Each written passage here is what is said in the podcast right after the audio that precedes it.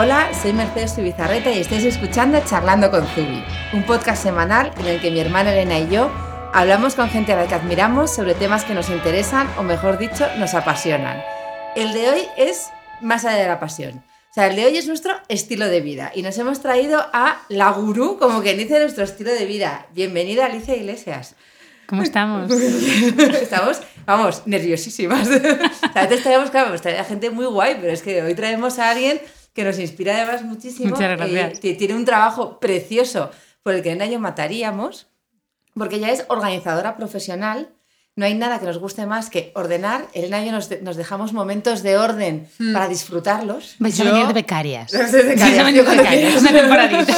Yo siempre cuento que yo me desestreso eh, con una hora ordenando. Yo tirando. Pero no te- Y ya si tiro con eso, pues totalmente de acuerdo. Si encima tiro ya, es que es una, vamos, una sensación de, de- de alegría, pero sin duda. O sea, yo, con la mañana que puedo quedarme en casa y pasar dos horas ordenando mis Sí, armarios, es que me llena, pero hasta el infinito. Pues ordenar lo de los demás llena muchísimo más.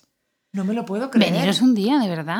Una próxima sesión, venir un Oye, ratito de a verdad que verlo. toma- tomamos- tomamos la no, no, no, invitación. No, no sabes lo que nos gusta, o sea, te puedes imaginar. Lo hacemos muy poco porque Sí. no nos da la vida y aquí de repente hay un día de zafarrancho aquí en Zubi, todas a ordenar. Pero, pero vamos, yo podría estar todo, todo, todo, todo, todas las semanas. Bueno, o Pues sea. Alicia, como ya os he dicho, es organizadora profesional. Su trabajo es ordenar. Ordenar. Ordenar casas de otros, que le llaman todo eso, pero no solamente tiene eso, tiene además un programa de televisión que se llama Vidas en Orden, Sí. un canal de YouTube que vuelve a la gente absolutamente tarumba, Sí. cuando hace esas demostraciones de cómo doblar eh, determinadas prendas en vertical, que es una cosa que me ha parecido siempre dificilísimo. Y luego además ha publicado dos libros, eres, no sé cómo te da tiempo, porque es ordenada. Le da tiempo porque es muy ordenada. Y porque tengo equipo. No tienes equipo. Ah, tengo equipo, ese es el truco de todo, ¿eh? Sus dos libros son 21 días para tener tu casa en orden y Pon tu vida en orden. Ambos súper recomendables, los tenemos aquí encima de la mesa, luego nos los dedicará además, para que nos lo veamos ya con dedicatoria. Y, y nada, pues queremos saber lo, lo de siempre, ¿cómo has llegado hasta aquí ordenadamente? Pues bueno, es un- una pregunta que me hacen un montón de veces y se quedan alucinados. Atención a la respuesta. Es una pena que esto no se vea en vídeo porque veríamos su cara. Yo soy una persona tremendamente desordenada. No. Sí, No es verdad. Es verdad. Sí. Muy puntual, eso sí, nunca he sido impuntual, pero una persona tremendamente desordenada. Mi madre quiere abrir un contrablog. Siempre lo dice. No me lo puedo creer para Vamos contar las verdades de la Todas las verdades de la de orden y limpieza en casa. Sí. Y como mi abuela resucite, porque yo, bueno, soy asturiana y, bueno, vivíamos todos juntos, mis abuelos vivían en casa, con nosotros, dice mi madre, dice que mi abuela volvería a morirse del susto. Del susto. Bueno, mi madre a día de hoy no se lo cree, de vez en cuando... Es como surrealista y es verdad. Yo tengo todavía, a día de hoy lo tengo, la técnica de quitarme pantalón con ropa interior, todo hacerlo en bola. Yo soy capaz de hacer eso. Y la típica masa de ropa de bola de varios días. Camiseta, camisa, jersey en varias etapas de la Y, semana. Sí, puedo, puedo hacer de todo lo que tal. Cuando no estoy, en el momento que tengo que estar y cómo tengo que estar. O sea, es todo un descentre. Cuando me descentro, mi marido dice que soy como Hulk entrando en el salón de casa y que puedo poner las patas arriba en cinco segundos. Qué fuerte nos Sí. acabas de dejar efectivamente con la Con la boca boca abierta. Entonces, nada, bueno, yo me fui de casa muy jovencita, con 17 años me fui a Vigo, donde estaba estudiando, bueno, estudié biología y tal. Ya al poco de empezar a estudiar, ya empecé a trabajar. Yo a mí lo de trabajar y emprender, esto viene de... Sí, viene, viene. En mi, en mi familia la gente es o emprendedora o funcionario. Y ya está. Los Y- dos extremos. Sí, y entonces mi madre y mi hermana van por un lado, mi padre y yo vamos por el otro. Y, y nada, bueno, pues nada, estaba estudiando la carrera, compartiendo piso, el desastre seguía tal. Y ya cuando termina todo, bueno, ya tengo como el trabajo definitivo y tal, yo veía que algo no funcionaba en mí, o sea, algo iba mal. Entonces empecé a ordenar mi vida. Y mi vida se empezó ordenando por los menús mensuales, que es el día uno del reto 21 días para tener tu casa en orden. Fue quitarme todos esos excesos de kilos de la carrera, ¿no? Que, Sí. que todo el mundo coge kilos estudiando. Es verdad. Y, y entonces eh, ese fue el primer día. Y luego empecé a tirar, y a tirar, y a tirar. Y tiré más, y tiré más. Y aprendí a vivir con menos. Y cuanto más tirabas, Y mejor cuanto más tiraba, más feliz era. Y bueno, pues a partir de ahí empecé a ser una persona relativamente ordenada. No Claro, había era- menos cosas. Había menos cosas, Eso era más fácil. y cosas, sí. empecé, bueno, pues ya pues era más ordenada y tal. Y empecé a convertirme en la tiradora profesional de familiares y amigos y Ya te vecinos. invitaban a casa y a te tirar, decían sí. jornada de tirar en Vamos casa a de mi tirar, tía". sí, sí. Y yo iba y tiraba, ¿vale? Y nada, bueno, pues la vida te va llevando. Llegó la crisis, con, con la crisis llegó mi despido y con mi despido llegó pues, pues como una pequeña depresión, la verdad. Estaba todo el mundo trabajando, en Vigo tardó la crisis en llegar tiempo, estaba como, me sentía como muy ¿Hace cuántos desubicada. años es eso? Pues yo me casé en el 2007, pues esto fue en el 10. Sí, pues en el 8 empezó un poco la 8, crisis sí, en- desde aquí. En Galicia tardó en llegar, Justo. pues 9, 10, no me acuerdo muy bien. En el 9 o 10. Y entonces entré como ahí en un bucle y mm, pues gente que, con la que yo me rodeé para que me ayudara a salir de todo eso, porque bueno, pasaron un mogollón de cosas en mi vida. O sea, a mí se me cambió la vida en, en una semana. Me despidieron, se murió mi abuelo y además me puse mala. O sea, fue... Sí, esto fue del 18 de julio al 1 de agosto. Madre mía. Ostras. Sí. Es lo de que todo viene junto, Entonces, ¿no? Que muchas se- veces es verdad. Se me puso el mundo patas arriba. Entonces, bueno, pues mm, me rodeé de gente que me quería mucho y me dijeron que por qué no empezaba a hacer cosas con las manos. En mi casa se había cosido toda la vida. Y entonces eh, empecé a coser. Yo tenía un blog, había abierto un blog en el 2006 ¿Mm? y que se llama Mis retales, trocitos de mi vida. Impresionante. Atención, el trocitos de mi vida. Es muy importante. Ese tipo de nombres eran míticos en esa época. En esa época. Y- Muchos se han quedado con ellos de, de coletilla de nombre y... Y escribía, bueno, pues un poco de todo, ¿no? De mi día a día en Vigo, tal y cual. Y empecé a subir de aquella. No había WhatsApp, no había redes sociales. claro. Mi madre vivía en Asturias y yo en Vigo. Entonces empecé a subir las cosas que yo hacía al blog, ¿vale? Sí. Sin mucha historia. Mis suegros tenían aquí una casa en Madrid, entonces me vine a Cobián a hacer un curso de sombrerería. Ah, qué bonito. Sí. Y empecé, yo subía mis piezas ahí. Y de repente llegó un pedido. Y luego llegó otro pedido. Y dije yo, onda, ¿y si puedo vivir de esto? Tenía el paro. Dije yo, venga, ¿y esto? Y entonces empecé a hacer ferias y mercadillos. Entonces, la medieval de Bayona, la reconquista de Vigo, el queso de Arzúa, la feria de la Filloa. Impresionante. Perdona, Todo. ¿no había exaltación del marisco? Porque a mí la Eh, exaltación de la empanada exaltación- del marisco siempre me han encantado. La exaltación del marisco es una semana en octubre, eh, coincidiendo con el puente de octubre, en Ogrové. Y ahí me iba yo. Te sabemos, sí. puesto, lo sabemos. Todo. O sea, como Martín aquí, su planificación, yo tengo mi, eh, y lo conservo a día de hoy, nunca se sabe cuándo tienes que volver, tengo mi planificación de mercadillos y ferias. Y así como de alto standing, yo venía a hacer aquí el Nómada Market. Claro. Que era como el nómada y eso era como, wow. ¿Vale? También hacía la feria de Navidad y tal.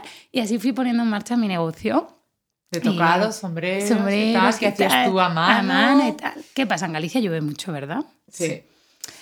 Entonces hay meses que no comes, porque claro, no vendes. Entonces decidí abrir mi tienda taller. Y abrí mi tienda taller en Vigo. Estaba muy contenta, una tienda pequeñita, pero que al fondo estaba el taller y yo trabajaba allí, vendía mis piezas, estaba encantada. Bueno, más feliz que una perdiz. Sí. Ponía mis escaparates con cajas de fruta y mi marido decía, esta mierda, por Dios, perdón. esta, esta mi- pero esto, pero es que esto queda muy feo. Veníamos a Madrid al Nómada Market, todo el mundo con cajas. Ah, pues sí que es un poco tal. onda. seguía con el blog y tal, y bueno, pues muy bien. Y nada, la tienda iba muy bien, nació mi hija, pasamos ya como un tiempo, ya estábamos como guay, además yo siempre he sido muy organizada para el tema empresa y tal, tenía mi sueldito, y a mi marido le llegó esa oferta que no puedes decir que no, oferta que no, y se vino a Madrid a trabajar. Yo me quedé, ¿eh? yo en Vigo con la niña con ocho meses, Haciendo la tocados, tienda, la haciendo tienda. tocados, la niña sin ir a guardería, mucha crianza con apego, niña la madre, ¿vale? Y me quedo en Vigo, aguanto un trimestre. Mucha tercer trimestre, tercer trimestre del 2014. Yo digo, nada, esto Madrid. va a Madrid. Cerré todo, conseguí traspasar la tienda. Pues eso fue una suerte, porque me vine con un dinerillo que invertí en hacer un curso de diseño de moda en Madrid, eh, en el que descubrí que no lo hacía tan mal como yo pensaba. Yo tengo un poco como el síndrome del impostor. Claro, yo no estudié diseño de moda. Entonces, ¿cómo puedo yo hacer esto? ¿Sabes? Pues como nosotras. Entonces, tengo como, y entonces me hice el curso yo a ver si tal. Y luego tampoco es para tanto lo que te enseñan. eh, la realidad es que, más que lo estaba haciendo bien. Sí. Y lo que yo descubrí, yo tengo también la parte como un poco de, economía, de economía, ¿vale? A mí esto, decía, es que yo no puedo pagar un alquiler que se paga en Madrid vendiendo como vendo a los precios que vendo. Mm. Entonces contraté a Nuria Pérez, coach, Ostras, para que intentara darme un poco de visión a aquello, cómo podía hacer yo que mis retales, trocitos de mi vida, recordemos el nombre, por Sí, favor, vamos, sí, vamos. funcionase en Madrid. Y empecé con ella y me, empezó a caer mal, Nuria. O sea, ya hubo un momento que dije yo, no, no es que me cayera mal, es que me decía verdades como puños. Ya. Claro. Y yo no quería admitir eso. Entonces yo corté por lo sano y dije, vale, ¿qué otras cosas sé hacer y qué otras cosas se me da bien? Busqué trabajo en Madrid y no era compatible con mi vida de madre, que, que solo iba a tener un hijo y tenía que como explotarlo a tope. Sí. Y entonces dije yo, vale, ¿qué se me da bien a mí? Y entonces mi cuñada se había mudado a Estados Unidos y había contratado un organizador profesional. No me lo puedo creer. Sí, y yo dije, coño, pues yo esto puedo hacerlo. ¿Por qué no lo hago? Y, Pero eh, bueno, sí, habías comprobado que eras tirado. Que, eh, sí, que- sí, a mí esto me gustaba mucho. ¿eh? que eso te A mí esto me gustaba, gustaba pero mucho. bueno, jo. Y entonces dije, pues ¿por qué no me hago esto? Y entonces con todo lo aprendido en todos estos cursos, porque yo me he hecho todos los cursos del mundo, yo me los hacía. Dije, voy a hacer un plan de negocio, vamos a hacerlo bien y no se va a llamar orden trocitos de mi vida. Eso sí que no. Y entonces nos sentamos y estuve seis meses, que la gente se queda alucinada, seis meses preparando el plan de negocio. ¿De verdad? Seis meses. Ay, me hace Alicia, es una pasada, ¿eh? Seis meses planificando todo, absolutamente todo, cómo iba a ser, cómo iba a tal y cómo podía hacer. Yo siempre tuve mucho complejo del nombre, lo de mis retales trocitos de mi vida lo tengo como muy marcado. Ya, ya, ya lo damos ya lo vemos, ¿no? Luego Sí, intenté sí, te cambiar a. MR, eh, pero tampoco... Si, te sirve, yo me llamaba Mer en Madrid. Bueno, Que, tú, que tú me dirás también. Bueno, el pero tiene algo, pero Sí. trocitos de mi vida, uf, mis retales, Pero trocitos de Mer mi Madrid, vida, que es muy hacía Mer en fuerte. Madrid, das vueltas.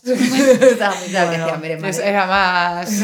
El caso es que me, me pasé seis meses estudiando todo y empecé a rodearme de gente eh, que supiera sobre lo que yo no sabía, ¿no? Entonces, en redes sociales, María Pazos, que para mí es una crack, sí.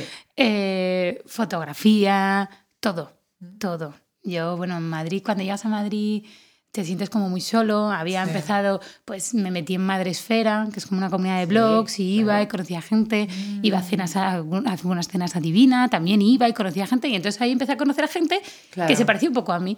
Y entonces pues empecé a rodearme de esa gente y a aprender de ellos para que orden y limpieza en casa no fuera orden trocitos de mi vida. Total. Y Siguiente ahí era. empecé a practicar con familiares y amigos. Pero dije, yo, vamos a ver, en Madrid hay de todo. Porque esto no estás en provincias, yo soy Ya. de provincias. Entonces dije yo, ¿quién está en Madrid que haga esto? Y estaba María Gallay, que llevaba 13 años de aquella. Y entonces el destino quiso que María Gallay y Nuria Pérez fueran amigas. Qué bueno. Porque yo fui a una cena divina que había, en la que hacía, la hacía María Gallay, y dije, yo voy a ir a que María Gallay sepa que yo soy Alicia Iglesias, la que le va a enviar un mail, que eso no lo sabe, porque quiere trabajar con ella a hacer prácticas. Entonces, cuando salí, me llamó Nuria y me dice, ¿y todo esto? Pero si tú ibas a montar una marca, ¿qué, qué, te ha pasado? Claro, no habíamos hablado en ese tiempo. Y me dijo, ¿de verdad que quieres hacer esto? María es mi, mi mejor amiga. dije, yo me muero. Y entonces, ese lunes, esto fue un domingo, y el lunes yo empecé a trabajar con María. Estuve seis meses siendo su chica de prácticas. Qué bueno. Me recorrí Madrid de arriba abajo, trasteros por arriba, por abajo y tal. Yo a María le conté, por supuesto, lo que quería hacer Sí, sí, y sí. todo mi plan de negocio y empresa y tal. Y a partir de ahí, ¡pluf! luego es verdad que yo tenía un... No es suerte, porque no es suerte, esto es trabajo. Yo Es tengo una cosa que es constancia. Que Yo la soy como pico pala, pico es pala. trabajar. Y eh, es verdad que después de todo lo aprendido, el blog funcionó muy bien desde el primer día. Luego mi amiga Raquel me dio la super idea, me dijo, vale, está muy bien el blog, pero cuenta realmente cómo tú pasaste de ser desordenado a ordenada. Nació el reto 21 días para tener tu casa en orden y eso fue que ahora han salido miles de retos de orden después, Sí. pero ese fue, el- fue el primer reto de orden que hubo y eso hizo que se disparara esto en todos los aspectos, o sea, desde el blog a el canal, la tele, el libro y mis clientes, que al final es lo que yo quiero. Madre mía. Y así es como me convierto en organizadora profesional. Un poco largo, ¿eh? La No, no, no, explicación. no, pasa Nos nada, ha encantado. cosas que de verdad, o sea, me encanta que descubrieras tu vocación realmente en lo que peor hacías. O sea, Porque realmente la gente descubre la vocación por ser un iluminado, pero en tu caso fue porque necesitabas ordenarte. Sí. No, y me encanta además eso que cuentas de, de los procesos por los que has ido pasando, cómo una cosa mala se convierte en buena, cómo Sí. al final le das la vuelta a la vida y descubres al final de, de- de las mm, cosas malas, ves una ventana, sales Mira, yo el y otro día- trabajo que le has puesto detrás. Yo el otro día lo decía en- me pongo de becaria contigo y aprendo todo esto, me relaciono con gente, o sea, da un montón de, ¿sabes? Das un montón de claves de, de cosas importantísimas para emprender. Y el otro día lo decía en Womprende. O sea, yo creo que uno de los trabajos más importantes que yo he tenido en mi vida y que odié fue haber sido teleoperadora. Y haber sido teleoperadora ha sido importantísimo en mi vida. Porque aprendes mucho la escucha activa, que es muy importante. Aprendes mucho cómo conseguir información.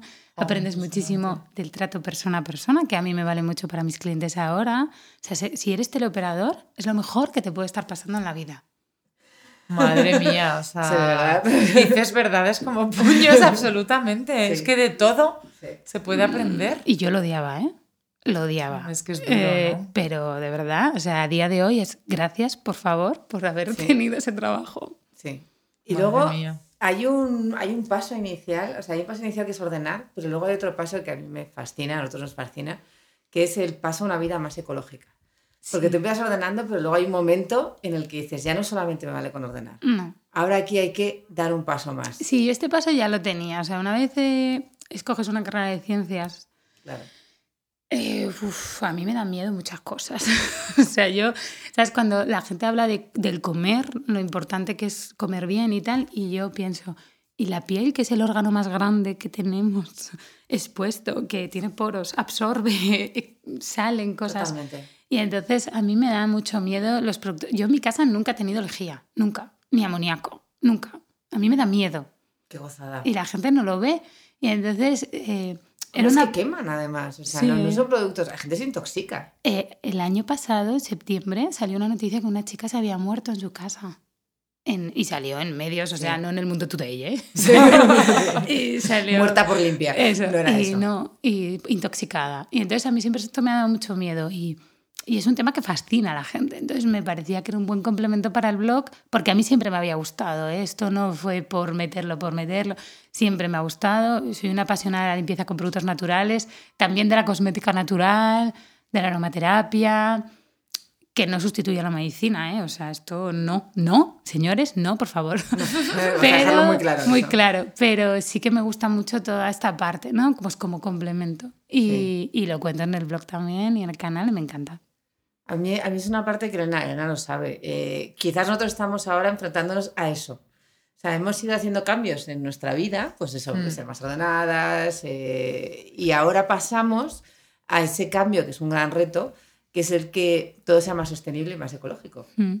Y es un reto que o puedes hacerlo a lo bestia o puedes hacerlo poco a poco. Nosotros, eh, nosotros vamos po- poco a poco. Ahí está. Porque conozco a las de tiro todos los tuppers, No. me compro todos metálicos, No. hago todo. Y es como, y de repente yo, no, no saben ni lo que tienen ya en casa. Porque lo que han hecho es comprar tú vez millones de cosas que necesitan. Lo que hay Sí. que hacer es intentar utilizar lo que necesitas, ¿no?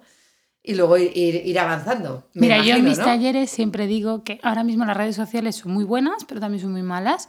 Entonces, eh, tú entras en Instagram y te apetece ser fit, ¿no? Empezar Sí. ahí el mundo gimnasia y tal. Vegano, tienes que ser vegano. Tienes que no consumir plásticos, tienes que limpiar con productos ecológicos, tienes que además ir monísima y tal, y, y trabajar.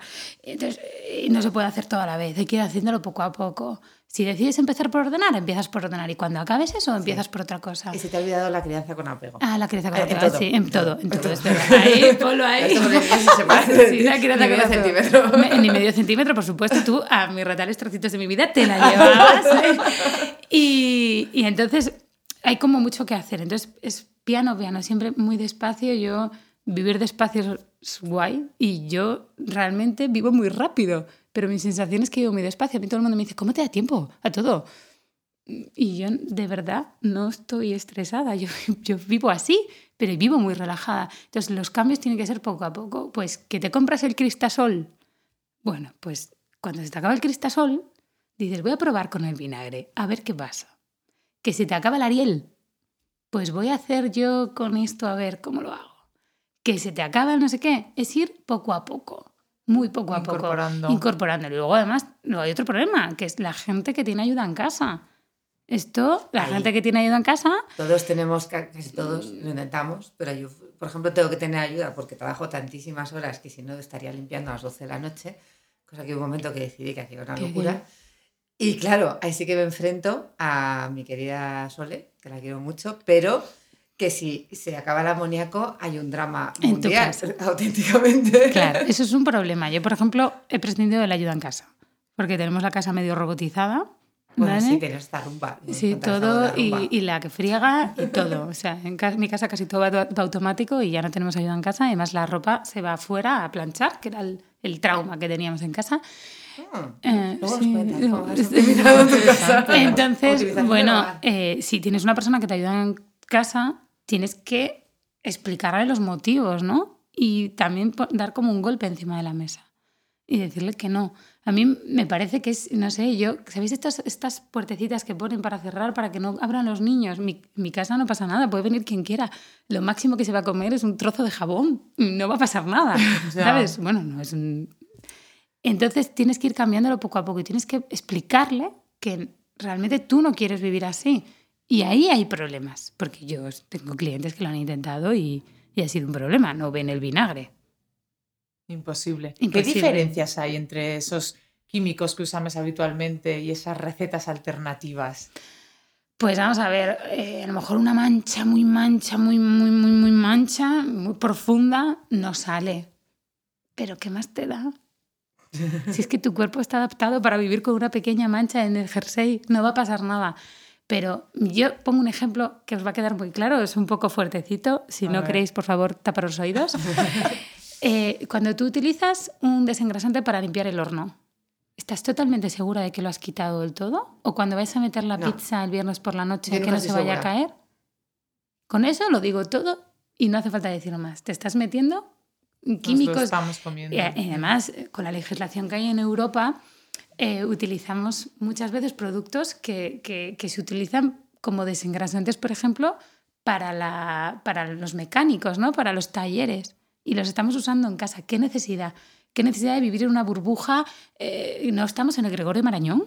Estamos en nuestra casa, estamos adaptados a vivir con bichitos. Estoy convencida que muchísimas de las alergias que hay ahora es por un exceso de limpieza. Que no dejamos que nuestro sistema inmune Mm. eh, genere lo que tiene que generar. Y yo creo que viene todo por ese, ese, ese momento burbuja. Entonces yo cuando la gente dice, ¿y qué beneficios hay? Yo pienso en el desengrasante Cayendo, en- encima, cayendo de la encima pizza. de la pizza un viernes por la noche. Yo creo que es lo más visual. Yo lo estoy visualizando. Qué asco. Entonces tú dices, vale, con bicarbonato y vinagre a lo mejor no queda tan limpio, pero te cae un trocito de bicarbonato que mira que bien la digestión la vas a hacer estupendamente. Pues también. Haces un dos por uno. No tiene nada que ver. Que de repente aquí te intoxicas, te pones mala una vez cada al mes de tal y es que no sabes realmente de qué viene. Y es que Sí, estamos al expuestos a muchos final- químicos y estamos muy sensibilizados, además. Eso, eso es cierto, está comprobado que estamos...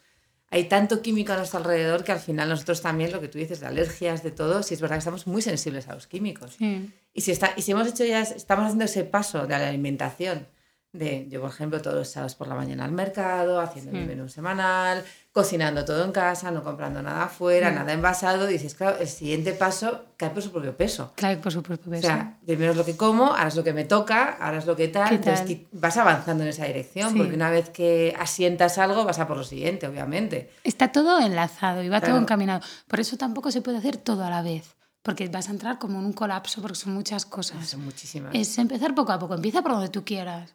Por el ejercicio, el ejercicio, por la comida, la comida, por el orden, el orden, por la limpieza, la limpieza, Sí. por el punto que más te dé, pero al final todos queremos ser una mejor persona y vivir mejor y vivir... Y yo creo que es una... Sí. eh, Tanto para el planeta como para nosotros, ¿eh? Ya- Es cierto, es cierto. Bueno, y luego eh, nos vas a hacer un taller ahora un ratito, que ya eh, fue, vamos, se llenó en tres días, maravilloso.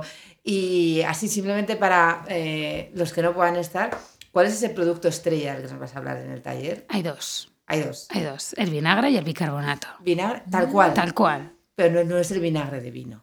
¿Es vinagre de vino blanco o ¿De vino vinagre de blanco? manzana? ¿En serio? Sí, sí. Todo, Menos- todo el mundo me lo preguntaba, Sí. ¿eh? ¿Y huele la casa? Eso, Siguiente pregunta. Siguiente no, pregunta, siguiente pregunta. Eh, bueno, se, le echas aceites esenciales para quitarle el olor, o cáscaras de limón o de naranja, o yo, por ejemplo, cojo un poco de hierbabuena al huerto y se la pongo dentro. Aunque mi padre dice que la casa huele a ensalada, pero me da igual. sí, mi padre lo dice.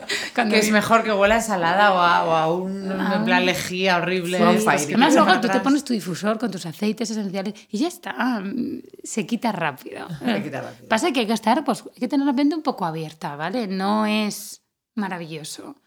Tiene sus contras, que es pues el olor, eh, pero luego no tiene contras de mezclas tremendas o tener que pasarte tres días ahí.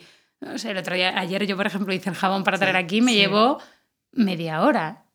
Fue media hora, que además no estuve ahí constantemente con la olla, o sea, directamente media hora en total, ¿no? Y tampoco pasa nada. Mientras haces tu menú semanal, el batch cooking, el domingo preparas el jabón y listo. En, en nuestra casa se hacía. Nuestra Sí. abuela hacía ahí unos, Unos barreños unos de jabón barreños enormes de, jabón. Con el aceite, un poco del resto de aceite que Sí. se iba reciclando. No, y pero tal. este, este es jabón de nueces de lavado, mm, que es más, más rápido todavía que hacer y no hay que poner sosa y tal. Sí, a mí el momento, el momento de la sosa afuera, no te puedes acercar, niños pequeños, a mí eso no me gusta, entonces las nueces de lavado lo solucionamos todo Mm. y ya está. Qué bueno.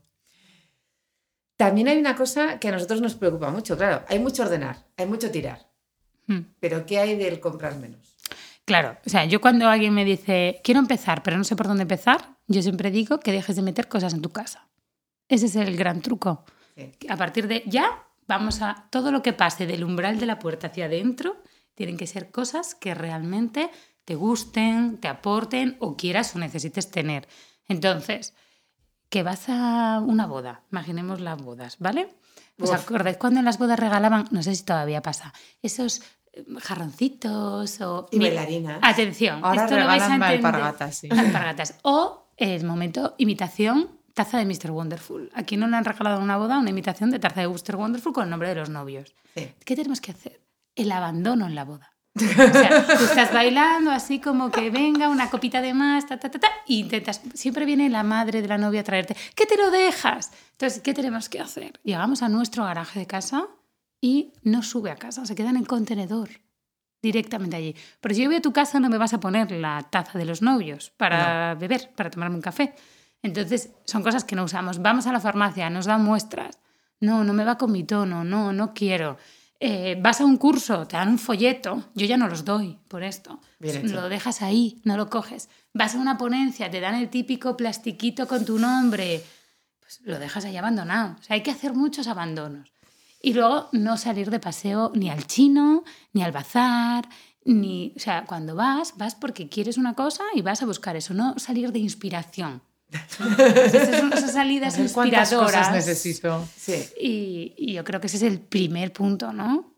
El primer punto para que se vacíen las casas es no meter más cosas en las casas. Hay que empezar desde, desde la raíz al final, ¿qué es Sí. eso? Somos en España eh, especialmente acumuladores Tremendos. comparados con otros países. Bueno, los Mm, americanos yo creo que nos ganan. No, ¿eh? los, bueno, los americanos nos ganan por goleada y los suecos también, por cierto. Ah, sí, los sí, suecos sí, compran. sí, sí. Yo tenía una cliente sueca, esperemos que no nos esté escuchando, bueno, no creo, pero bueno, si no, no pasa nada, que yo aluciné con su mudanza porque yo me los imaginaba tan, todo tan nórdico, eh, que no iba a haber nada y sí que tienen cosas, o sea, es que se venden muy bien. No lo hacemos tan mal. ¿Qué pasa? Aquí tenemos un problema que es que todavía ha pasado poco tiempo de la guerra civil y entonces el por sí, Totalmente. el por sí está ahí. El- hemos pasado eh, carestía de tal y hay que, hay que, hay que, Hay es que que- ahora los jerseys, el no sé qué, el El otro, lo de la casa, el tal. Totalmente, todavía parece que estamos desabastecidos, ¿no? Sí. Bueno, nosotros, eh, creo que mi madre no escucha los podcasts, por lo tanto no escuchará esto, pero yo creo que podemos pasar una segunda guerra civil sin ningún problema en, en una, de las, en una de las despensas de mi madre. No, no, y, la, y, y con el de mi padre, toda España. O sea, entre tu madre y mi padre, toda España está cubierta de alimentos. De mi madre es una cosa fasti- Una cantidad de latas. Siempre lo hemos Sí, dicho, sí. O sea, impresionante. siempre era como, mamá, no hace falta tener tantas latas. Hombre, es que he ido también de precio y ya pues me he llevado ocho. Sí. bueno, ¿y ¿vosotros cuántos hermanos sois? ¿O cuántos? So- Solo y, nosotras. y sí. viven, y viven, vive sola.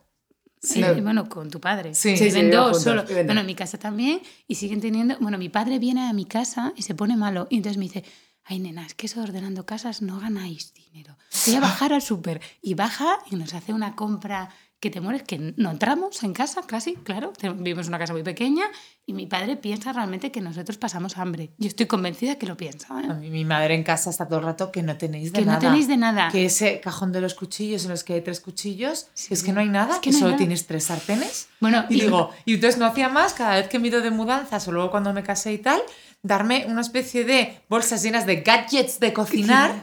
Que ya debe tener triple cada uno. Eso necesitas la no sé qué, la picadora triple y el no sé qué. Digo, mamá, ¿cuál- ¿pero tú tienes otra? Sí, yo tengo otra. te preocupes. Entonces, Una en acumulando. cada casa tiene. en cada Una en cada casa. casa. Ay, mi y padre- necesario cosas que usas a lo mejor una vez cada tal. Claro. Mi padre, por ejemplo, tener. no entiende que en mi casa tú llegas a la nevera y a no ser que haya para cenar pues filetes de pollo o al día siguiente filetes de ternera, no hay filetes. Yo no, te- yo no voy, compro filetes y los meto ahí. Como sé que voy a comer y que voy a cenar cada día, saco los Eh, filetes del congelador o justo, voy y los compro. justo. Bueno, pues no entiende que no tenga filetes perpetuos y entonces pues nos compra y nos compra. Y, y entonces, bueno, mi, como mi hermana un, dice... Un stock base. Es verdad que yo tampoco trabajo con stock base y, y eso es difícil de entender. Mi para lo hermana tú dice que su posparto lo pasó sobreviviendo por los tuppers de mi padre, que comía fenomenal, porque mi padre le llevaba tuppers y tuppers y tuppers. Dice, yo estuve tres meses sin cocinar por los tuppers de mi padre. No, es, es- una cosa, es, es una cosa de verdad que, que no se lo Y además tú le dices, necesito que me subas, yo qué sé, Un un calabacín. No, te sube siete, por si Sí. acaso, por si, por si. Sí. O yo, por ejemplo, los polvorones. Nos encantan los polvorones y compramos pues de seis en seis, porque tampoco quieres tener mucho para comer. Pues él viene y no, dos kilos de polvorones. Que además es que en el norte se compra así como más a lo grande, yo creo. También Aquí en es Madrid verdad. están más adaptados. ¿Qué es lo que peor hacemos entonces? Lo de comprar así como más comida, más ropa, más trastos. Depende, depende del TOC que tengas. O sea, eh, por ejemplo, en chicos lo normal es tecnología y cables y bombillas, eh, todo, Bombillas, pilas. Pilas, memorias USB, todo este tipo de cosas. Esto es muy, no sé, de género masculino. Eh, la mujer tiende más a la ropa y a la cosmética. Luego tenemos al cocinillas, entonces tiene todos, todos los ga- todos, No, todos, aunque tenga en la, casa no tenemos todo. aunque ¿no? tenga ¿Cómo la que no Thermomix, todo? aunque tenga la Thermomix tiene no todo. tenemos Thermomix, no tenemos Thermomix. Yo tampoco Pero la tienen todo lo que hace la Thermomix dividido en, En todo. Pero es mejor. Es mejor. mejor para yo, no tengo, yo no tengo Thermomix tampoco, ¿eh? Estoy planteándomelo, pero me sorprende mucho. Yo veo en casa a mis clientes, tienen la Thermomix que supuestamente hace todo y tienen todos los demás microelectrodomésticos. Pues acá Luego tenemos también, muy del género masculino, es todo del coche.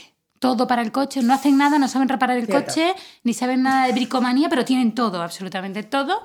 Y luego tenemos el momento mujer craft. O sea, el washi tape nos ha hecho mucho mal en la vida. O sea, todo el momento washi tape, tintas, no sé qué tal. El momento costura también. O sea, como estas oleadas de afición que vienen así, que vienen y se van y Los vuelven a hobbies. venir. Los- Eso es tremendo, tremendo también.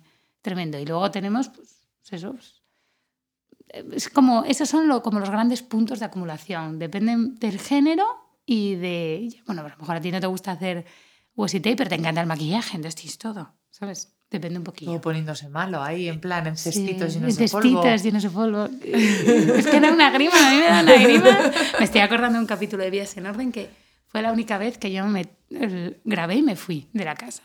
Porque no podía soportar ese baño. Y esas, la gente que tiene la cera. ¡Ah! me pongo malísima. Y trozos de cera. Sí, sí, sí. Y hay de todo. Depende del toque que tengas. Todo el mundo tiene un poder acumulador. Yo, por ejemplo, ahora me he dado cuenta que tengo un poder acumulador con la planta. Estoy on fire total con el huerto en casa, eh, planto, eh, todo. O sea, yo ahora estoy en momento huerto, me quiero trasladar a una casa con muchos metros de jardín, eh, pero no podemos pagarla, así que nos vamos a mudar. y, y estoy encantada. Y yo sé que ahora acumulo mm, tomateras, calabacines, mm, de todo. Todos tenemos que tener un puntito de, Sí. de Sí. al- acumular de Hay- algo. ¿verdad? tener una Yo sí que válvula, lo creo. una válvula. Todo el mundo sí. Yo, yo siempre digo, todo el mundo necesita su, su cajón de mierda. ¿Y el vuestro cuál es? Ay, yo cuál es mi cajón de mierda, tengo varios. a mí lo que más me cuesta es eh, los, los por si acaso, no, no serían por si acaso. Por ejemplo, eh, la ropa de las bodas. Mm, Iba a decir gran lo mismo tema. yo Gran también. tema. Gran o, la ropa de esquí. Ah, que tampoco son- llevas tanto. No, O sea, son sé unos grandes temas. Yo, las cosas constantes Ahí Bien. soy su- lo tengo súper controlado, porque como son constantes, no son, o sea, consigo, si veo que se desordena, vuelvo a ordenar, vuelvo a tirar, o sea, te- tengo, que- son como muy consciente de cuántas cosas tiene que haber Mm. ahí. Pero luego está esas cosas. Ah, eso es fascinante. Me encanta, este tema me encanta. Pero ese tema es el peor, porque es verdad No. que Mercedes y yo, la verdad que las dos somos de súper ordenar, de tener mucho el uniforme el día a día tal. Pero en eso, cada vez que hacemos una limpieza general, 20 bolsas A mí de eso casa es, tal, es lo que lo tengo aquí en la chepa. es horrible. o, en, o en la oreja, que no hago más que pensar lo que esas cosas del trastero, que no se usan constantemente, pero que tampoco te vas a deshacer, obviamente, de ellas, porque una vez al año la tienes que usar. Claro, eso. Eh, necesitas un espacio de almacenamiento solo para Solo eso. para Y es un espacio grande. Y, Sí. ¿Sabes con lo que sueño? Que esto lo voy a decir en alto. Sueño que se inunda. O que se quema. O que se quema. Y pasa, ¿eh? Muchas Y veces. que, sí, lo sé, pero a mí no me pasa. No sé por qué. Estoy deseando que se inunde. Y sé que esto va a, cau- a causar un revuelo en mi casa. Estoy deseando que se inunde para que todo deje de funcionar y entonces pueda deshacerme de ello. A mí, Y de las cosas. porque no será cosa mía. De las cosas que más me gusta ordenar son los trasteros. El día que quieras voy al tuyo. Me encanta. Porque además un trastero se tarda en ordenar entre 3, 4 horas, no más.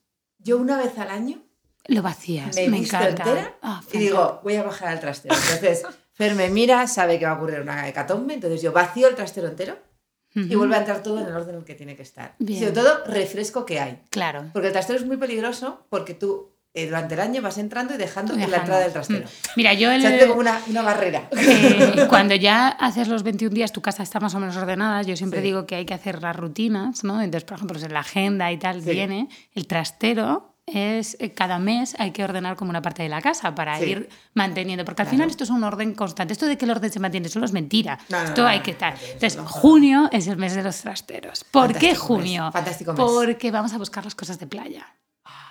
Y enero, que podría ser otro mes porque bajas las cosas de Navidad, no es. Porque en enero tienes que hacer el salón porque quitaste el pino y está todo lleno de manchitas de pino y purpurina de los adornos navideños. Entonces es, es junio el mes perfecto. Y Hay estacionalidad en esto del Hombre, orden, total. Mira, enero es el mes del salón, febrero es el mes del baño, marzo es el mes del dormitorio principal, abril, Tengo excusa para ordenar. abril, abril y octubre son los meses de cambio de armario y entonces metemos también ahí otros armarios de la, de la casa. Eh, abril, ¿no? Sí. Abril, Eh, mayo. ma- mayo es el mes de los balcones y terrazas grandes abandonados, patios, balcones y terrazas grandes abandonados de las casas. Y una mierda. Macetas muertas, de todo. Eh, junio es el mes del trastero. Julio es el mes de los papeles, porque en junio hemos terminado la declaración de la renta. 30, Nos cargamos uno, seguimos otro. Agosto descansamos. Septiembre es la cocina, porque es un nuevo empezar. Vamos a hacerlo súper bien, ahí a tope menú, y tal. el comer menú, año, tengo que quitarme los 8 kilos de verano. Octubre volvemos a hacer armarios y, y el cambio de armario otra vez. Sí. Noviembre es el mes de las habitaciones infantiles, vienen sus majestades y tenemos que ayudarlos a que salgan. Y diciembre es mi mes favorito, que es el mes de pasearte con la bolsa. Yo cuando tengo problemas, como tiene todo el mundo, es que hoy me pilló una chica en el metro y me dice, ¿tú eres Alicia? Y yo, sí. Me dice, oh, qué ilusión verte. Y yo, oh, muchas gracias. Y me dice, pero me sorprende que estés en el metro. Y yo soy una persona normal. Me dice, tú, yo pensé que solo ibas en taxi, que no tenías ningún problema. Y yo me quedaba así como, oh, ¿qué me dice esta chica? Madre mía. Es- bueno, el caso es que todo el mundo tiene problemas. Y yo cuando necesito relajarme, me cojo una bolsa y me voy de paseo por mi casa y empiezo a tirar todo, de todos lados. Y es un disfrute total. Qué maravilla. No lo estás viendo, pero me ha apuntado todo. Bueno, es que esto me ha encantado, pero vamos, o sea, así de, este es un momento cumbre para mí el podcast, en plan lo de los meses y, pa- y ir parcelando un poco la organización. Es que tiene todo el sentido. Yo es te que pasaré mi agenda, meses- no te preocupes que yo te la paso. Madre mía. Está todo en los libros, tenemos que... No, eso está en la agenda que es la parte de rutinas. Qué, qué importante es la rutina. Por lo menos para mí. Para ser ordenado, yo todas las mañanas recojo la casa. tal. Por las noches no, porque re- reconozco que cuando ya es, es de noche me da mucha pereza hacer esas cosas. Pero el, Siempre el lo salir de que casa para con la ordenar- casa ordenada, Uy, eso es... para mí es un gusto. O sea, es un disfrute el decir, lo he dejado todo como tiene que estar. Me voy a trabajar. Yo salir de casa y llevar a M al cole y, y que cuando vuelvo, la cama está hecha, porque de eso se encarga mi marido, y ha pasado rumba, y eso quiere decir que está todo limpio, es como un placer indescriptible. O sea, no lo- Es como, llegas y es que está limpio. Bueno, cuéntanos esa automatización de los procesos en tu casa. Que, que yo tus demostraciones de rumba me han encantado. Sobre todo con la nueva rumba que, que se vacía sola. Sola, sí. Que la gente dice, es una tontería. No, no es una tontería. No, es maravilloso porque vaciar la rumba es un poco coñazo. Tienes que ir y vaciarla. Mi marido es informático, entonces en, en casa todo está automatizado, todo lo que se puede. O sea, nuestra nevera no hace la compra de milagro. Y le debe quedar esto. Y le debe quedar esto. o sea, Amazon se conectará se con la nevera. Sí, y además él es de los que trabajan Big Data, además, con procesando datos así como macro. Y entonces le encanta. Y nosotros la rumba, eh, pues la semana pasada hizo 12 años que me casé.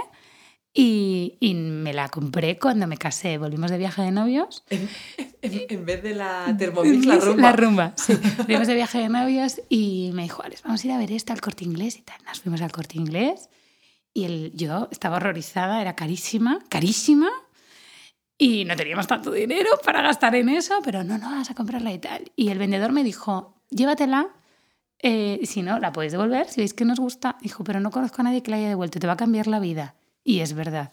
Las discusiones, o sea, el grosso de la limpieza en casa es aspirar. Y es que sale todos los días. Y yo siempre digo, es que sale gratis. El robot aspirador sale gratis. O sea, no tienes que hacerlo tú. Y es tiempo que ganas tú. Y además te obliga, la gente dice, es que no se adapta a mi casa. No, es que tú te tienes que adaptar a ella. Tú tienes que aprender a vivir con un robot. Entonces tienes que facilitarle la vida. Claro, no puedes Entonces, cosas por medio. No puedes dejar cables. O sea, eh, mirar, yo le regalé a Arius cuando nos casamos un iPod. Claro, de Sí. aquella. Y Rumba pasó y se comió el cable. De aquella no había imitaciones de cables de Apple. Y tuvo que pagar lo que costó el cable, que debía de ser pues, un- era como caro. Pues los cables estos a 30 euros son caros. Ya está, nunca más hubo un cable suelto en casa. A día de hoy, los Lego que vuelan por mi casa. M, que sale rumba, vuela a, a quitar todos sus. ¿Se puede tener rumba con un gato? Les encanta. Bueno, Bueno. ¿cómo se lo puede pasar? Yo, la- yo tenía, nosotros tuvimos don- 11 años una coneja de Angora y vivía con. Y era una coneja tipo gato, ¿vale? O sea, estaba todo el día por fuera. y, y bueno, se llevaba muy bien con ella y fenomenal. Y luego, por ejemplo, ahora está también la que friega, que a mí me gusta también mucho. Yo no tengo fregona en casa. ¿Sabes ese momento ¿Tienes cubo? la rumba que friega? Sí, que se llama Brava. ¿Hay una rumba que friega? Sí, no tenía ni idea que existía. y que es así, es así, Había es como ese libro ello. chiquitito. Esa es chiquitita. Es, es como eso, como el proyector, igual. Y friega la casa. Sí, yo no tengo fregona en casa. Y en mi casa, Alex nos ha dado cuenta que no teníamos fregona hasta que vinieron a hacer la instalación de aires acondicionados. Y claro, deben marchar mucho y me llama y me dice, ¿dónde, ¿dónde está la fregona? Y yo, no la tenemos. Y me dice, ¿cómo fregamos? Y yo, con la brava. Y me dice, ¿solo con eso? Y yo, sí.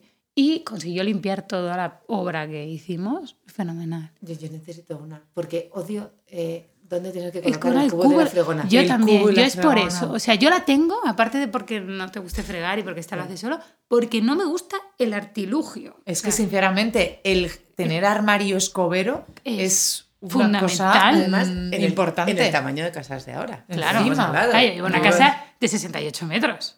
Yo vivo en 65. Ah, bueno, me ganas. ¿eh? Pero con dos es tres y nosotros somos dos. Por lo tanto, me ganas tú totalmente. Pero son casitas pequeñas y no tienes. Claro, yo miro la casa de nuestros padres. Hombre. Tienen armarios. Mi madre tiene armario de ropa blanca. Mi madre tiene armario de ropa blanca, armario de ropa de fiesta. Claro. Nosotros la ropa de fiesta está en casa de mi madre. Claro. Porque en mi casa no cabe.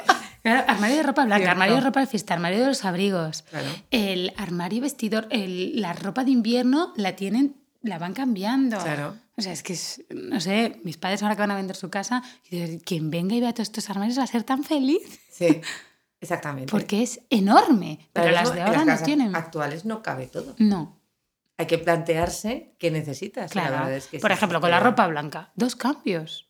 Pero que sean las sábanas de tu vida. Totalmente. Totalmente de acuerdo, que las usas a diario, A que diario. duermes ahí, que tu descanso está sobre ellas, que tu descanso es tu gasolina para todo el día. Mira, nosotros que, Totalmente que estamos, acuerdo. salimos mucho, viajamos mucho y dormimos mucho en hotel porque vamos de un lado a otro y tal. eh, cuando llegamos a nuestra casa, me pasó, venía de Barcelona este fin de semana, domingo nos metimos en la cama y nos miramos y dijimos, ¿qué cama tenemos? Sea, es que es maravillosa. Mejor que las de los hoteles. Mejor que sí, esto nosotros estuvimos en Estados Unidos, dormimos en un, en un colchón que era maravilloso y yo dije, yo quiero ese colchón americano en casa y lo conseguimos el año pasado y es maravilloso. O sea, esto es un, un placer divino, es un colchón con topper alto. O sea, esto es, A esto es americanos. a lo americano y es un placer, ha sido una inversión, que no es barato, pero es que eso es en lo que hay que invertir, en tus sábanas bien, en tus toallas del amor maravillosos. Yo tengo una toalla que es eso que te abraza, que es como ¡ay, amor total. Esas sábanas que es como qué bien. En eso, en un tupper de cristal, un buen tupper que cierre bien. ¡Oh, es maravilloso invertir en esto. Mi padre no entiende que yo le pida de regalo de Navidad tuppers de cristal, pero eh, para mí eso es, eso, es, eso es un lujo auténtico. Para mí eso es lujo. Es que las cosas de diario, de uso, de tal, son Eso las ahí que es donde de tenemos que gastar. Sí. Totalmente de no, no, acuerdo. Sí, eso es cierto. Pues nada, es- esta vuelta a lo básico realmente es lo que tú propugnas y es lo que tú nos, nos llevas con tus vídeos y con todo. Y nosotros estamos fascinadas y entregadas. O sea, yo la recomiendo, causa. pues, a la causa totalmente. Bueno, o Vamos a sea, investigar todas las cosas de detalle, me voy a hacer el calendario de sea, organización. todo, absolutamente. ¿Qué ha sido lo más difícil a lo que te has enfrentado a la hora de ordenar? Porque tú que so- sobre todo eh, haces también, vas a casas directamente de la persona, también en mudanzas a Sí. otras casas. Las mudanzas a mí es que me gustan y no son problemas, ¿no? Todo esto no son problemas. Sí hay un caso que es un problema, que es la gente que tiene diógenes. Yo solo he trabajado con cuatro y siempre trabajo con María, lo hacemos juntas porque es muy duro. Es la parte más dura. Esto la gente te dice, no, yo tengo diógenes. No, tú no tienes diógenes porque tú dices, tengo diógenes sonriendo. Persona que tiene un problema de verdad y yo he estado en cuatro casas de verdad, de verdad. Psicológico. Es tremendo. Sí, trabajamos con apoyo de un psiquiatra y es lo más duro que yo he visto. Además, se encierra normalmente una trayectoria personal muy dura, un problema muy duro y eso es lo peor que yo he visto. ¿no? El resto no es un problema, es divertido. Y además, cuando llamas para pedir ayuda es que sabes que tienes el problema y entonces yo todas mis sesiones de orden son muy divertidas, como los talleres. La gente dice, pero es que me he reído mucho y es que lo trato todo desde la risa, porque yo creo que esto hay que tomárselo a risa. El cliente nos enfrenta en plan, eso no, no puedo tirar. No, no, no. En el programa en la tele sí que me hacen estar así un poco y voy con un rictus así, que la gente luego dice, pero tú no es así, es más alegre. Claro, y yo en el día a día con el cliente, yo no obligo a nadie a tirar nada, pero sí que saco mis artes maléficas para que tú sepas que tienes que tirarlo. Esto no puede estar aquí. No. No, esto no es bueno para tu vida. Bueno, pero es, es- es un poco como cuando dices, tengo que ir al psicólogo, pero solamente hablo yo. Es que cuando cuentas las cosas o cuando se lo cuentas a otro, ya tú mismo te estás dando cuenta de lo ridículo que es. Es- Entonces, es- cuando es te la enfrentas terapia. a la Claro. persona de enfrente, coges algo, la miras y dices, ¿y esto por qué estaba aquí? Claro. Pero también es verdad que nos acostumbramos. Mm. Llegas a casa, lo que tú dices, con la taza de la pones en un sitio y se queda ahí tres años o cuatro, o cuatro. o cinco. Hasta la siguiente mudanza. Exactamente. Y luego te planteas, ¿por qué estuvo ahí cinco años? Pues porque no la quitaste ya. Es Entonces, claro, también en esto, yo te digo, la vez que hice el gran orden de mi casa, que fue muy maricondo ahí, A tope. entonces de esto te leías el libro, te volvías loca. Que por cierto, no, se- no recomiendo a nadie hacerlo así, porque os voy a contar lo que pasa. Tú, ¿Qué pasa? mira, Cuéntanoslo. Yo sé lo tú, que me pasó a tú llegas a tu casa, vacía, te- ella te dice, todo, primero, esta señora Sácalo. vive en Japón, bueno, en Estados Unidos Ahora en San realmente, Francisco. pero eh, entendemos que ordena a la japonesa, ¿vale? Sí. Entonces dice, saca todo. Esta mujer no sabe lo que es capaz de acumular un español, ¿vale? Entonces vosotros sacáis toda tu ropa y tu cama de 1,50 por 1,90 Ah, es que- se queda hasta el techo casi. Es que no hay espacio. Esto lo haces un sábado, ¿vale? Esta mujer no contempla que aquí los sábados se come y te vas a la paellita o es domingo y te vas a tomar el vermú. ¿m? Vuelves del vermú y hay que enfrentarse a esa pila de ropa. Entonces te vas al salón, te enchufas la peli de Antena 3, te quedas ahí como en bucle, no quiero ir allí, vas, ordenas un poco, pero al final ¿qué pasa con toda esa ropa? Esa ropa se va toda al suelo. Mm. Y está tres, cuatro días hasta que consigues hacerlo. Así que es muchísimo mejor empezar por poquito, por fase. Yo siempre Totalmente. digo que empieces por el cajón de los calcetines. Tú ordenas el cajón de los calcetines. Lo hago, lo los hago, sacas, lo los hago. colocas, los ordenas, los pones en vertical, lo abres, lo miras, sacas una foto, la mandas al grupo de WhatsApp de las amigas. Eso es placer divino. Cierras, vuelves a abrirlo, vuelves a ver. Y a la semana siguiente te enfrentas al de la ropa interior de las camisetas. El de los calcetines es especialmente grato, porque es como muy empaquetable. De verdad, de verdad, Lo vives, verdad. lo Estoy, vive, estoy lo muy vive. de acuerdo, es muy empaquetable y luego tiene lo de los colores que es súper agradable. Sí. Entonces, como que lo ordenas rápido, te da rápidamente como satisfacción, pero el degradado de colores, no sé qué tal, quitas además los feos que no te cuesta nada tirarlos, porque Claro, tirar un feos. calcetín es como No nada, pasa nada. lo abres los nuevos de un iclo y los no sé qué y los vuelves a colocar. No, los calcetines no los donamos ni la ropa interior. No. Es mejor no donarlo. Eso se tira. Eso se Sí. tira. Ni calcetines ni braguitas. Vale. Este es un consejo para todos los que lo han hecho mal, como yo. Pues yo cuando hacía maricondo, la verdad que me expandía el salón. hacía. Porque es que o sea, me expandía el salón porque evidentemente en la cama, como tú dices, no cabe nada. Entonces empezaban las montañas, iban por el salón, la mesa de la El cocina. pasillo, Bueno, luego bueno, las bolsas bueno. para donar en el pasillo, luego invar... No. Poco a poco. A veces podía y es la, mejor- la manera más efectiva de hacerlo. Yo Y- que yo me puse enferma.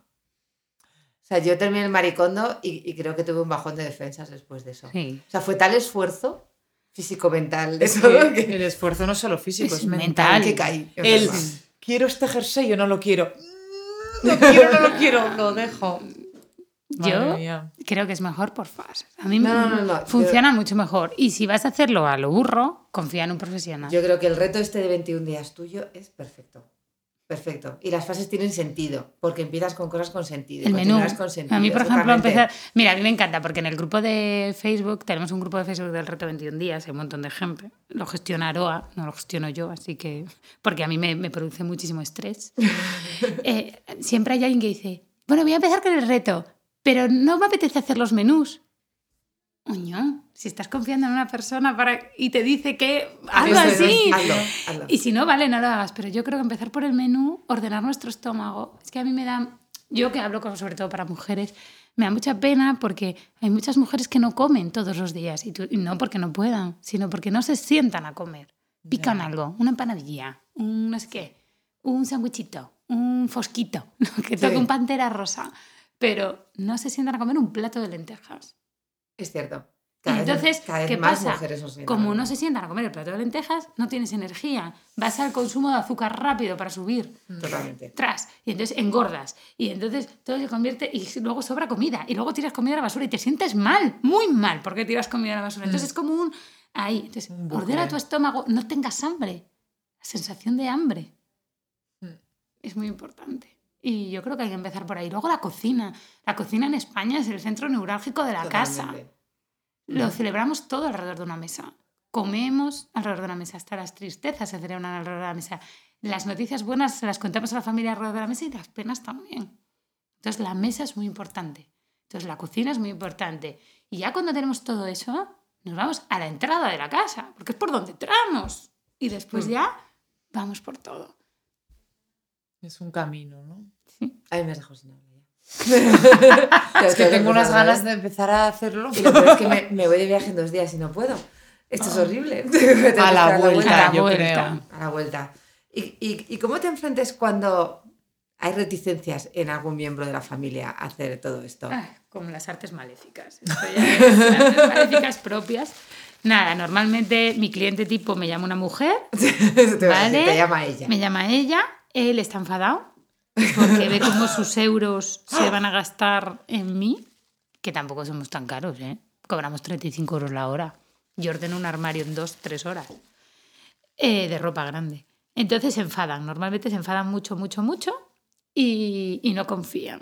Entonces, bueno, ella dice, yo gano mi dinero, yo me lo pago, entonces confía en ti, te contrata, ¿vale? Menos mal que por lo menos tiene un poco de independencia para. sí, ordenas su armario y normalmente tres, cuatro semanas después hay un marido que te llama diciendo, hola, mira, soy el marido de, estuviste en mi casa, porque ella no te va a llamar y te pide que le ordene su armario, que le ha encantado cómo queda. Sí, y eso es lo normal. Entras por la mujer y acabas Y ganándote acabas al hombre. ganándote al hombre. Y luego ya te quieren para todo. Sí, luego... El niño. Luego hay mucho cliente que se engancha. Lo que pasa es que no, eh, código ético de los organizadores profesionales no, no dejas que pase eso, pero sí se enganchan a veces y no quieren que te sueltes. No quieren que te vayas. Y yo la verdad es que no me voy de sus vidas, porque al final hay gente que te confía. Yo tengo muchos clientes de rotación del cambio de armario y todos los cambios de armario me, me llaman y ya, te deja ahí lo que es para donar. Y yo ya sé dónde está todo y ya ni hace falta que estén en casa, aunque esté el portero para que me abra. Qué fuerte. Qué gozada. De verdad. Que venga una hada madrina cuando tú no estés. Es como Y una hada madrina. cling, Y cuando vuelves al mediodía, ya está tu cambio de armario Tu cambio de hecho. armario hecho. Claro, Esa tensión. Oye, pues es, es una cosa francamente en la que mere- por evitar tensiones familiares Sí, ¿eh? y, y tu tiempo, Mm. si es que pagar eso, sí, te cuesta quitas un estrés. un cambio de armario de un cliente habitual, que yo ya tengo su armario dominado y tal, son 70 euros, dos horas.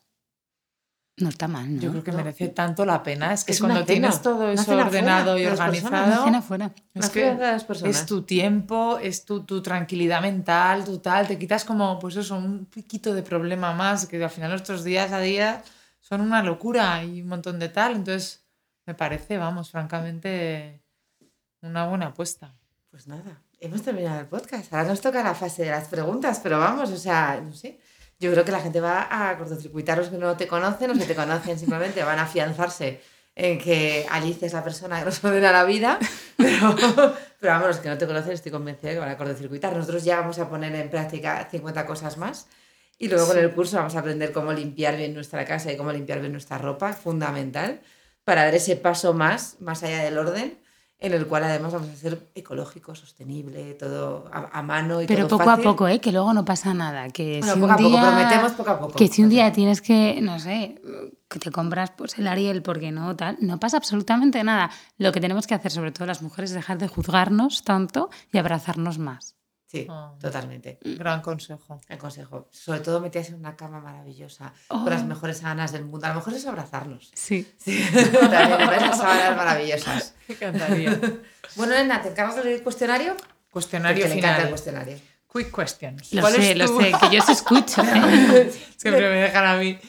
¿Cuál es tu hora favorita del día y por qué? Pues estaba escuchando eh, ayer a Suma, que decía que eran las 3, 4 de la mañana. Yo varío mucho, depende. Es el momento de relax, de entrar en casa y ahí depende, depende mucho. Si voy a trabajar fuera, si estoy solo aquí, si estoy sola en casa todo el día, depende. No tengo una hora favorita del día, Bueno, ninguna. es que, que te encuentre haciendo algo que te apetezca. Sí, es que depende mucho. Que también yo tengo unos horarios que no son los horarios de la gente. Yo hay clientes que estoy a las 7 de la mañana porque empiezo una mudanza y hay veces que no llego a casa hasta la 1 de la mañana porque estoy terminando una mudanza. Claro. ¿Cuánto dura una mudanza? Depende del cliente, pero normalmente una mudanza tipo de día, ¿vale? Que cogen y abren, eh, empaquetan y trasladan. eh, yo estoy esa tarde y al día siguiente. ¿Y tú estás desde el empaquetado, al traslado y la colocación? Sí, eh, o sea, eh, desempaquetado y colocación siempre estoy. El empaquetado, pues a veces no. Si el cliente quiere estar él controlando a la gente de mudanza, pues fenomenal. Si quiere que esté yo, pues voy yo. ¿Y tú ya dejas ni una caja? Se queda en la casa. No, ninguna caja. Luego, además, María y yo tenemos un servicio que se llama Mudanza llave en mano, que basta con la compra en la nevera. Ostras, Sí. qué maravilla. Es- famosas, es- esa famosa frase de la gente de todavía tengo cajas de la mudanza Uh, hace dos todo el años". mundo, ¿eh? Esa es una, una frase, Sí. pero vamos, mítica española.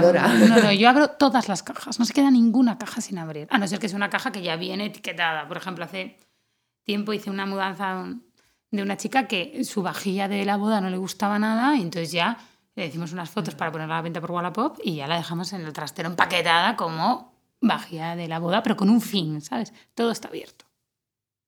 Impresionante. ¿Alguna palabrota favorita? Digo muchas, digo muchísimas. Digo muchísimas. Es que no me puedo quedar con una porque soy muy fan de todas y no tengo que decir ninguna. Pero digo muchas, he dicho muchas a lo largo de este podcast. He dicho coño, joder, seguro. Y mierda también. y, también. Pero nosotros también decimos y digo muchas. Y no quiero decirlas, ¿eh? Y- pero es que me salen solas. Una forma de desfogar. Desahogo. Sí. Exacto. Recomiéndanos un podcast. Pues hay una chica que hace YouTube y que ahora hace podcast que se llama Vida Minimalista o Minimalistamente y a mí me gusta mucho. O sea, a lo mejor no, ella pues vive con minimalismo de verdad, ¿eh? O sea, esta es de las que tiene dos cosas. Como el- los del documental, estos americanos. igual, o casi más, no sé. ¿Más? Eh, Sí, y entonces, bueno, yo lo escucho como inspiración, pero no como que yo quiero ser igual, ¿vale? Y a mí me gusta, me gusta. Más toca también bueno. temas de vida y tal, que está muy bien. Una simplificación masiva. ¿no?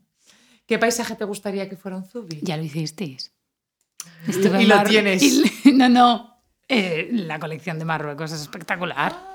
Bueno, Eh, si además has estado hace Eh, nada. Y además es que hice una foto que es que la tenéis en el bolso. Bueno, no la misma foto, No claro. la misma, pero es que además se la vi y Es- dijo, y la Eh, escribí, y- vale, sí, te vas a hartar, te- y es que, hartar de estanques. es que es, es Ay, perfe- qué y es que es la foto. Y así que eh, ya está. Algo en Asturias tenéis que hacer. no sé, un orrio o algo así, no sé. Cudillero, cudillero Ay, en un bolso, guay, puede quedar súper guay. No sé, hay tantos sitios maravillosos, pero uno de mis favoritos, favoritos últimos ya lo, ya lo tenéis. Qué bueno. Qué, qué, qué bonito es Marrakech, ¿eh? Ay, Bueno, estuvimos en el desierto. ¡Fua! Sí. Qué ganas de volver. Tenemos que volver que no fuimos al desierto. ¿eh? ¿No fuisteis? Pero, pero hay que dejarse cosas. Hay que dejarse cosas, sí. En Marrakech hay que ir cada cierto tiempo, es Sí. como Los Ángeles también. ¿A quién te gustaría escucharte en un charrando con Zubi? ¿A quién nos traemos? Alma Obregón, Ay, bueno. de yo, Alma yo, reconozco- yo, yo, yo soy Ya. seguidora de Alma. Sí. Mm, Yo soy muy Nos fan. encanta. Eh, a nivel emprendedor, eh, mira, yo cuando, cuando me preguntan mis amigas, ay, tú, tal, Alma Cupcakes, y me dicen, ¿cómo qué? Y Qué- yo, qué sí, me parece una crack. O sea, estamos hablando de hacer unas magdalenas con frosting. y todo lo que tiene, o sea, todo lo, con El lo organizado, el universo, cómo lo ha hecho. Y además es que es encantadora. Mm. Y entonces, tenéis que traerla, o sea, por favor, la invocamos desde aquí, Sí. que venga. Alma, si nos escuchas, Escuchas, si nos escuchas, por favor. ven a nosotras. Además que es muy buena gente, o sea, yo, Yo te coincidido todo- yo dos la o tres todos los días veces. en stories. Sí, y a mí me encanta, soy muy fan, eh, muy fan total. A mí lo que me parece es muy auténtica. Sí, y que yo ella es como es, guste o, no. guste. Y yo quiero pero que la ella es así. Ya, tiene que estar aquí sentada, ya, por favor. Alma, ven, ven. Apuntada. Qué guay. Y por último, una frase que te inspire. Mi madre tiene una super frase. Bueno, yo soy muy de frases de mis padres, pero mi madre tiene una que es maravillosa. Todo tiene solución menos la muerte. Sí, Me encanta. sí. Entonces, cuando tú te ves en esos momentos de tal, ¿Te has muerto? Pues no, pues sigue. pues, ya está, pues sigue, ya está. Y es una de esas cosas de mi madre que es maravillosa. Y yo mm, me la repito muchísimas veces en estas tonterías que estás ahí. Yo tal, que también. tras, yo Sí. veo a mi madre diciendo esto y a mi padre mirando, mirando a mi madre así como diciendo, esta está como una cabra y todo tiene sentido. Hay, Total. hay que desdramatizar tantas cosas. Tantas cosas. que Reírse un estaríamos poco de uno más mismo. tranquilos en nuestra vida, en nuestras casas. ¿Qué, da? ¿Qué más? ¿Qué más da? ¿Qué más da? No hace falta tanto, no hace falta tampoco. Y además, lo que tú decías antes, quiérete. Quiérete. Oye, claro. si es que a mí es que me gustan los dedales y colecciono dedales, Pues muy quiérete. bien, pues cómprate todo, claro, claro que sí. Cajoncito de dedales. Nunca se sabe que va- si vamos a acabar con un cajón de dedales todas. O de cucharitas. O de cucharitas. O cucharitas. De cucharitas. Mi casa están las cucharitas de Euro Disney eh, cuando abrió en el, mm, do- mm, el 98, debió de abrir. Madre Euro mía. Disney, una cosa así, no sé. Bueno, pues había cucharitas de estas y están en mi casa. Una pregunta que no estaba en el guion. ¿Cuál es la colección más rara que te has encontrado? Si se puede decir. No la puedo decir, te la cuento ahora y vas a alucinar. Porque lo Nos que llegamos a coleccionar, las colecciones. Así que, Tremendas. Nada, terminamos el podcast con esto, con la colección. Miremos hacia adentro nuestras colecciones personales. Juguémonos a ¿Cuántas nosotros tenemos? mismos. Así también tenemos la colección. Pues mil millones de gracias por venir, eh, de verdad, Alicia. Además, ahora vamos a hacer un curso precioso aquí en Zubi, que estamos emocionadísimas porque os va a enseñar cómo limpiar nuestra casa, nuestra ropa. Podéis ver tus cursos eh, para seguirlos, da cursos por toda España eh, constantemente.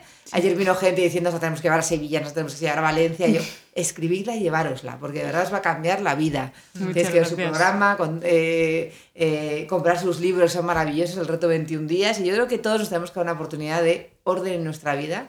Pero poco a poco, ¿eh? Sin pero poco a agobiarse. poco, si sin estamos ahora con el momento vegano, focalizar en el veganismo. Nada de hacer dos cosas a la vez. Lo siguiente, so- so- sobre todo mucha cordura. Mucha que yo creo que es lo que tú pones además Sí. con mucha calma y mucha cordura. Nada de ser, de repente volvernos locos. No, no. No, no, por favor. por favor. Pues nada, eh, muchísimas gracias a todos por escuchar este nuevo capítulo de Charlando con Zubi. Si os ha gustado, os animamos a compartirlo en redes sociales. Podéis encontrar todas nuestras charlas en nuestro canal de iTunes, Charlando con Zubi y en nuestro blog. Nos despedimos hasta la semana que viene con un fuerte abrazo. Gracias.